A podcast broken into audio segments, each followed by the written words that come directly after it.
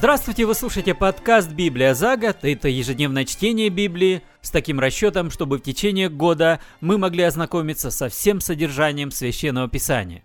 Сегодня мы читаем книгу Иова с 38 главы по 40, а из Нового Завета Евангелия от Матфея 15 главу с 21 стиха. Перевод Российского библейского общества 2001 года. Книга Иова, глава 38. Тогда из бури ответил Иову Господь. Кто ты такой, чтобы мой замысел очернять речами, в которых знания нет? Припаяшь свои бедра, как муж.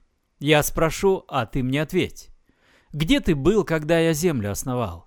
Скажи, если сведущий разумен. Ты ведь знаешь, кто размер ее наметил и кто натянул на ней шнур? На чем держатся ее устои и кем положен краеугольный камень при ликовании всех утренних звезд и радостных кликах сынов Божьих? Кто запер врата моря, когда из недр оно выходило, когда я кутал его облаками, запеленал его мглою, отмерил пределы ему и врата с засовами поставил, сказав, доселе дойдешь, но не дальше, здесь замрут твои гордые волны. Ты хоть раз повелевал утру, заре назначал место, чтобы взялась она за край земли и стряхнула с нее нечестивцев преобразила ее как печать глину, обогрила ее как полотно, чтобы отнять у нечестивцев свет и сокрушить занесенную руку. Добирался ли ты до истоков моря? Проходил ли по дну пучины? Ведомы ли тебе врата смерти? Видел ли врата кромешного мрака? Исследовал ли ты земную ширь? Расскажи, если все это знаешь. Как пройти к обители света и где жилище тьмы? Отведешь ли ее обратно, дорогу домой укажешь? Ты ведь все знаешь, ведь ты им ровесник. Вот как долг твой век.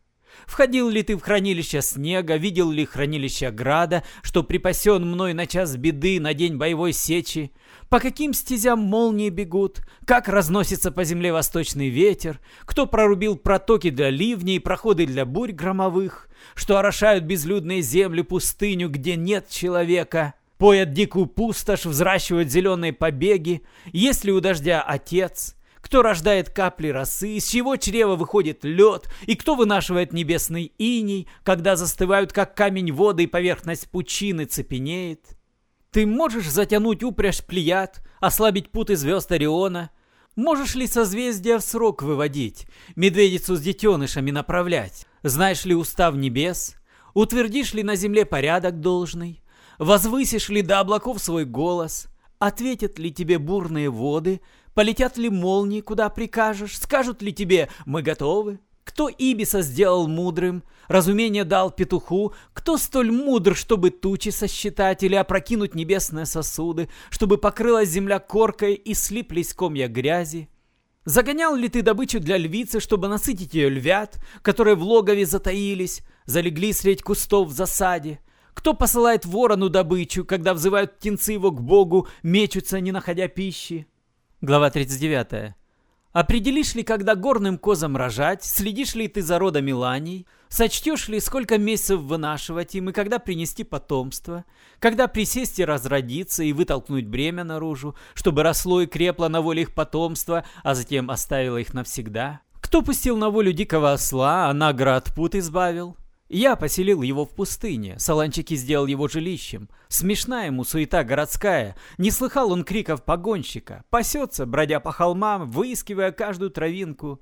Захочет ли служить тебе дикий бык? Заночует ли подле твоей кормушки? Привяжешь ли такого быка к сахе, чтобы вспахал он для тебя долину? Доверишься его могучей силе, поручишь ли ему свою работу, отпустишь ли его, чтобы он вернулся, сам зерно на твоем таку собрал?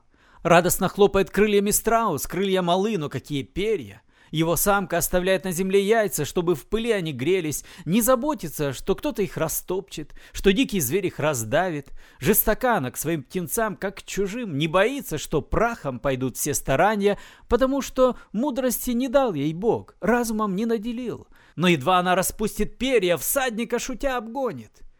Ты ли дал силу коню, одел его шею гривой, научил его скакать, как саранча, могучий храп его страшен, радостно он копытом землю бьет, рвется, что есть мочи в битву, над опасностью смеется он бесстрашно, даже меч его не остановит.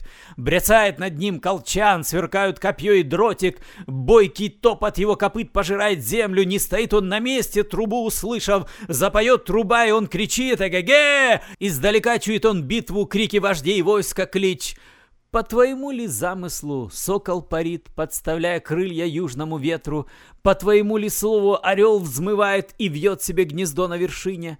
Обитает он на утесе, на зубце скалы неприступной, и оттуда выслеживает добычу, далеко глаза его видят. А птенцов он выкармливает кровью, где есть труп, туда он летит. И еще сказал Иову Господь, этот спорщик и всесильному прикословит. Пусть ответит тот, кто упрекает Бога.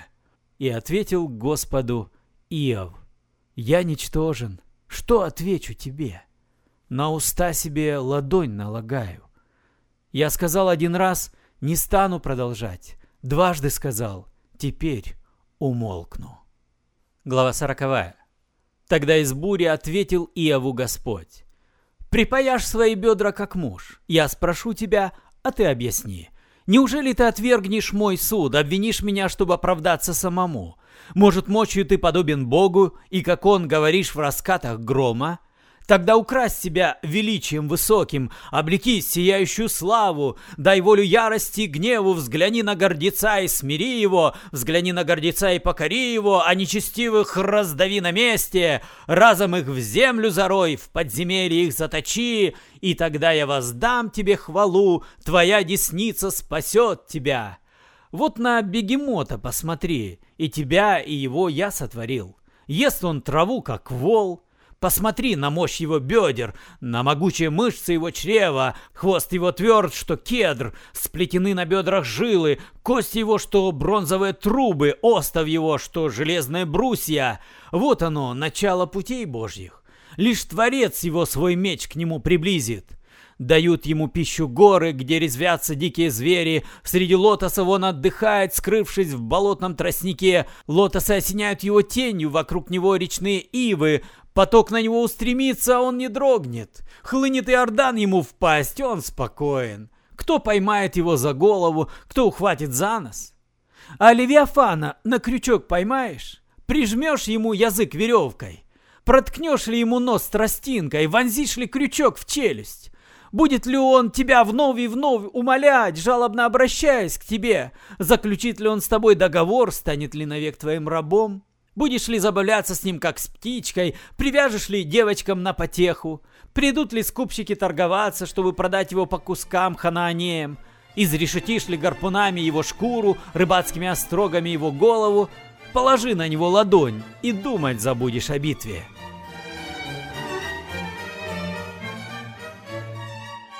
Сегодня мы читаем из Нового Завета Евангелия от Матфея, 15 главу, вторую ее часть, 21 стиха. Перевод «Радостная весть» Российского библейского общества 2001 года. Оттуда Иисус направился в земли Тира и Сидона. Пришла к нему одна Хананеенко, жительница тех мест. «Господь, сын Давида!» — закричала она. «Жалься надо мной, дочь моя одержима бесом и страшно мучится!» Но он ни словом ей не ответил. Ученики, подойдя к нему, стали его просить. «Скажи, пусть уйдет, а то идет за нами и кричит!» «Я был послан только к потерянным овцам народа Израиля», — сказал Иисус.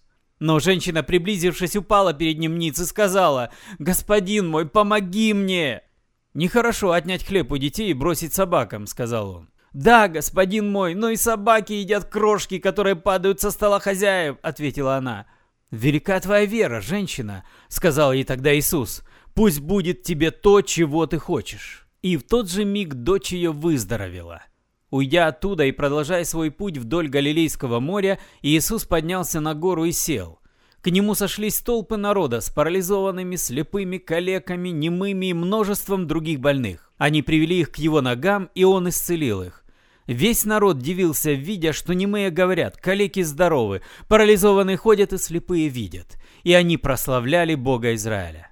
Иисус, подозвав учеников, сказал им – Жаль мне людей, вот уже три дня, как они при мне, а есть им нечего. Я не хочу отпускать их голодными, как бы они не ослабели в дороге.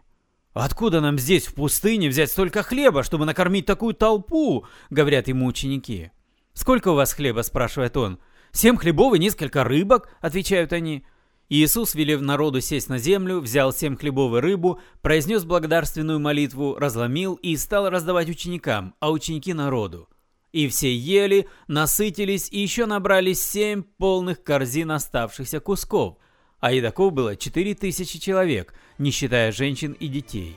Отпустив народ, Иисус сел в лодку и отправился в окрестности Магадана. Вы слушали подкаст «Библия за год» на 24 января. Спасибо за внимание, с вами был Петр Тюкало.